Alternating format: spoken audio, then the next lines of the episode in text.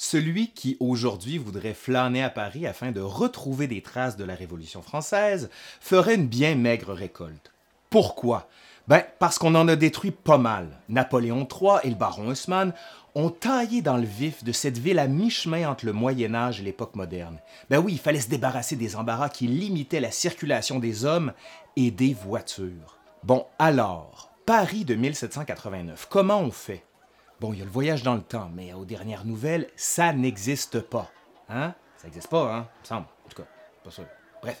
Bon, on aurait peut-être la possibilité d'utiliser une reconstitution d'un film.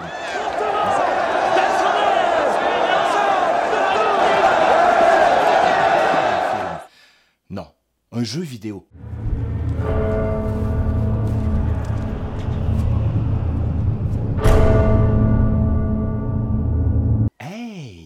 Ça tombe bien, j'ai été consultant pour Assassin's Creed Unity qui se passe en plein pendant la Révolution française.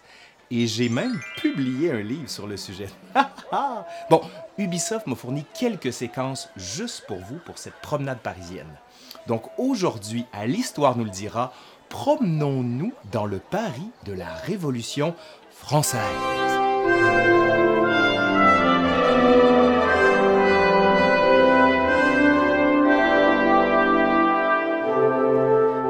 Faut commencer par les bases. À quoi ressemble Paris au début de 1789? Ben, la ville est alors faite de trois ensembles qui possèdent chacun leurs caractéristiques historiques, voire architecturales.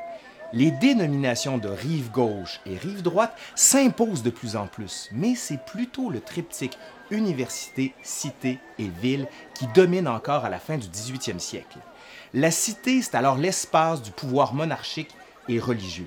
On y trouve l'évêque, le Parlement, le Sénat, dans le palais de la Cité, aujourd'hui le palais de justice. On y trouve aussi Notre-Dame, symbole de la tradition religieuse. Au sud, sur la rive gauche, c'est l'université ou encore le quartier latin. On l'appelle comme ça parce que la langue d'enseignement est le latin à l'époque. De 20 000 à 30 000 étudiants s'y pressent chaque année. Avec la puissante faculté de théologie de la Sorbonne et les nombreux collèges, on est alors dans le foyer de la science et de l'intelligence. Au nord, sur la rive droite, la ville, proprement dite, déploie la cité marchande où siège à l'hôtel de ville l'autorité municipale incarnée par le prévôt des marchands, l'équivalent du maire, et les échevins, les conseillers. Jacques de Fessel est le dernier prévôt des marchands. Il va être décapité le 14 juillet 1789 et sa tête promenée à côté de celle du gouverneur de la Bastille au bout d'une pique. Bon, joyeux. Hein? La rive droite est vivifiée par l'industrie. Elle constitue la ruche féconde d'où sort la richesse. Bon, OK, maintenant on va parler de la Bastille, parce que c'est quand même le grand monument qu'on associe à la Révolution française. La Bastille a été détruite le 15 juillet 1789, et le travail sera achevé en mai 1791. Comme on dit chez nous, de temps perdre, faut que ça sorte. La prison de la Bastille, c'est avant tout le symbole de l'arbitraire royal. On pouvait y envoyer sans procès un individu à la suite d'une lettre de cachet. On le mettait ainsi à l'écart, celui qui, dit-on, nuisait à la couronne. Ainsi, quand le peuple arrive devant les épais murs de la prison royale, c'est autant pour des raisons de nécessité, la poudre, que symbolique, l'arbitraire, qu'on décide d'assiéger ce monument. Pourtant, le symbole qu'est la Bastille a perdu beaucoup de sa superbe. Louis XVI avait d'ailleurs envisagé de raser la prison, mais par manque d'argent, il y avait renoncé. De plus, en ce 14 juillet 1789, la prison ne compte que sept prisonniers quatre faux monnayeurs, deux fous et un aristocrate embastillés à la demande de sa famille, sans doute pour libertinage. À la suite de la prise de la Bastille, tous, donc tous les prisonniers, vont s'évanouir dans la nature. Seuls les deux fous resteront et seront portés en triomphe. Hein, ça fait une belle métaphore de la Révolution, ça. Mais non, je blague. Poursuivons notre périple sur la rive droite. On peut y voir le célèbre Palais Royal, qui est posé comme une étape obligée dans la visite du Paris mondain et élégant. Ben, le quartier du Palais Royal attire les musiciens parce que c'est l'espace qui concentre les institutions musicales les plus convoitées. Le quartier est perçu aussi comme le lieu cardinal à la mode, alliant le pouvoir, les lettres, les arts et la sociabilité mondaine. Le Palais Royal est aussi synonyme de café. Parmi les 19 cafés du Palais Royal, le Café Février est situé au numéro 113 de la Galerie Valois et qui célèbre pour deux événements. Dans un premier temps, c'est là que Robespierre fête le 21 septembre 1792 la proclamation de la République. Party! Dans un second temps, c'est là, le 20 février 1793, qu'un certain Le Pelletier de Saint-Fargeau y croise Philippe Nicolas Marie de Paris, ouais, c'est son nom, qui est un ancien garde du corps du roi. Et il l'interpelle C'est toi, scélérat Le Pelletier, qui a voté la mort du roi? Et là, Le Pelletier se rebiffe et répond J'ai voté selon ma conscience, et que t'importe? Et la suite de l'histoire, ben, Paris lui enfonce son épée en hurlant Viens, voilà pour ta récompense! Partez au Palais Royal, on passe souvent un peu ivre dans les allées et on y croise quelques filles publiques qualifiées de barboteuses, raccrocheuses, boucaneuses ou filles à soldats. La prostitution est largement pratiquée à Paris. L'image de la prostituée apparaît comme celle d'un personnage caractéristique des villes qui sont universellement présentées comme des lieux de perdition. Tout concourt, dans le cadre urbain, à concentrer l'offre et la demande d'amour vénal. Bon, continuons on arrive à la place de la Concorde. Située au cœur de Paris, entre les Champs-Élysées et l'Ouest, et le Jardin des Tuileries à l'Ouest, la place Louis XV avait été érigée en l'honneur du roi en 1772. C'est là, le 21 janvier 1793, que Louis XVI est exécuté. La reine Marie-Antoinette suivra le 16 octobre.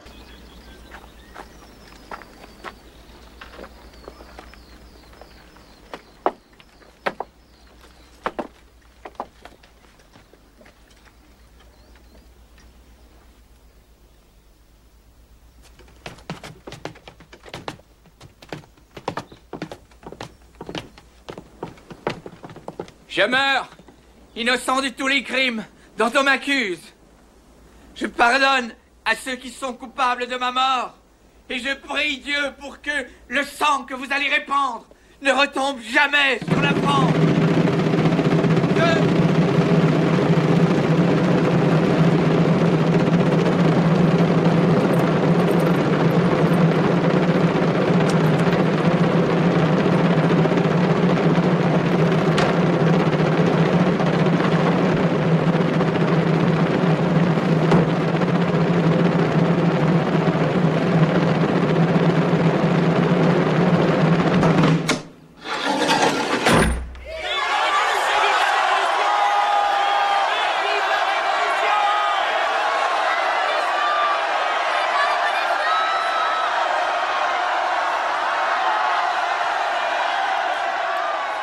La guillotine y sera installée de manière permanente du 19 mai 1793 au 13 juin 1794.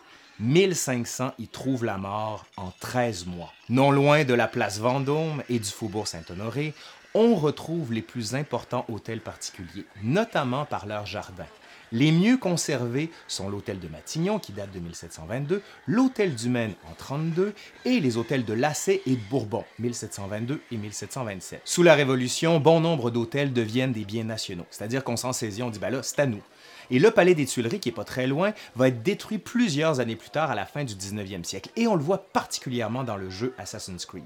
En traversant le pont Neuf, on visite un quartier qui s'est remarquablement développé dans la seconde moitié du 18e siècle et qui sera tristement célèbre au cours de la Révolution par les différents pillages auxquels la foule s'adonnera le quartier Saint-Germain, bien sûr. Au cœur du quartier, l'abbaye de Saint-Germain-des-Prés est supprimée en 1790. L'église, qui sert un moment de raffinerie salpêtre, devient paroissiale en 1803. Les bâtiments conventuels, vendus en 1792, servent de dépôt de poudre et en 1794, une explosion suivie d'un incendie ravage les bâtiments. Bon, restons sur la rive gauche et continuons un peu notre promenade. En revenant vers le centre de la rive gauche, on atteint enfin le quartier latin. Ce qui fonde le quartier est sans aucun doute la Sorbonne, dont on a déjà parlé, mais aussi le Collège de France, deux institutions d'enseignement. L'Université de Paris est supprimée cependant en 1792, avant d'être rétablie par Napoléon en 1806 sur de nouvelles bases. Puis on voit dans le ciel la coupole de l'église Sainte-Geneviève, qui devient le Panthéon. Le 4 avril 1791, on transforme l'église Sainte-Geneviève en Panthéon des grands hommes et l'on peut désormais lire sur le fronton de l'édifice Aux grands hommes, la patrie reconnaissante.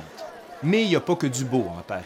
D'ailleurs, avec le faubourg Saint-Antoine situé sur la rive droite où se trouve la Bastille, le faubourg Saint-Marcel sur la rive gauche au sud de Paris est l'autre grand quartier populaire. C'est là que coule la Bièvre. Le quartier est réputé pour le traitement des cuirs et des peaux, pour la fabrication de couvertures, mais aussi pour la bonnetterie, la teinturerie et la blanchisserie. Il abrite aussi des effectifs importants employés dans le bâtiment. On y trouve la très imposante Manufacture des Gobelins, qui produit les plus belles tapisseries de France. Vers 1450, Jean Gobelin effectuait déjà des teintures dans un moulin du faubourg Saint-Marcel, que l'on appelle bientôt Moulin des Gobelins sa famille perpétue la tradition durant un siècle et demi. En 1601 est inaugurée la tapisserie dite Manufacture royale des Gobelins. La Bièvre est sans aucun doute le lieu le mieux représenté dans le jeu.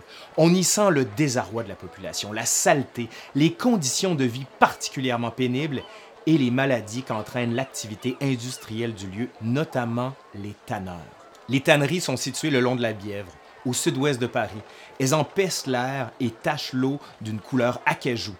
La rivière va répandre toutes sortes d'exhalaisons peu engageantes. Les tanneries vont se déplacer, pour certaines en bordure de la Bièvre, où elles déploient leurs cuves malodorantes et leurs séchoirs sur clés de bois. Pour pouvoir bien récupérer les peaux des animaux, il fallait éliminer la graisse et la chair. On va donc les laisser pourrir pour pouvoir les retirer plus facilement les odeurs étaient répandues dans tout le quartier. La Bièvre commence à n'être plus qu'un égout à ciel ouvert. Les conditions de travail des tanneurs sont exécrables et nombreux sont ceux qui meurent en bas âge, tant la pollution que produit les métiers encrasse les poumons et affaiblit les chairs.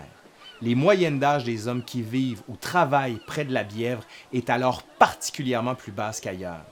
On y a peur de l'air qui tue, de l'air méphitique chargé de particules noires. Si les citadins s'habituent à certaines odeurs nauséabondes, il n'en demeure pas moins une sensibilité aiguë à la putréfaction et au miasme qui se décline du dégoût à la nausée parler de putréfaction, ça nous rappelle un peu les prisons. Ben oui, parce qu'il y en a beaucoup des prisons à Paris à ce moment-là. Paris est très bien pourvu en prison avant 1789. On en compte une vingtaine, parmi lesquelles se trouve la conciergerie, où seront enfermés Louis XVI et Marie-Antoinette, mais aussi celle de Saint-Lazare ou de la Force, du Grand Châtelet, de la Salpêtrière, de Bicêtre ou Sainte-Pélagie, où le marquis de Sade meurt le 2 décembre 1814. Sous la Révolution, avec les différentes lois votées pour s'attaquer aux prêtres réfractaires ou plus largement aux contre-révolutionnaires, il faut étendre le nombre d'établissements car on n'emprisonne plus seulement pour punir, mais dorénavant pour des gens en attente de leur procès. Une quinzaine de petites prisons sont alors constituées pour pallier à la demande. Et si au début de la Révolution, on maintient le procédé qui permet aux pensionnaires de payer pour se faire apporter des repas ou du mobilier, ce qui rend la captivité moins désagréable, l'afflux massif après 1792 va laisser de côté ces pratiques pour faire vivre aux prisonniers le désœuvrement le plus complet. Bon, vous me direz, on n'a pas tout vu. En effet, ce n'est qu'une petite mise en bouche de cette séquence qui portera sur l'histoire de la Révolution française.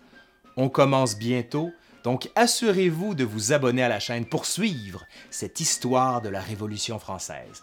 Allez, à la prochaine et surtout, abonnez-vous.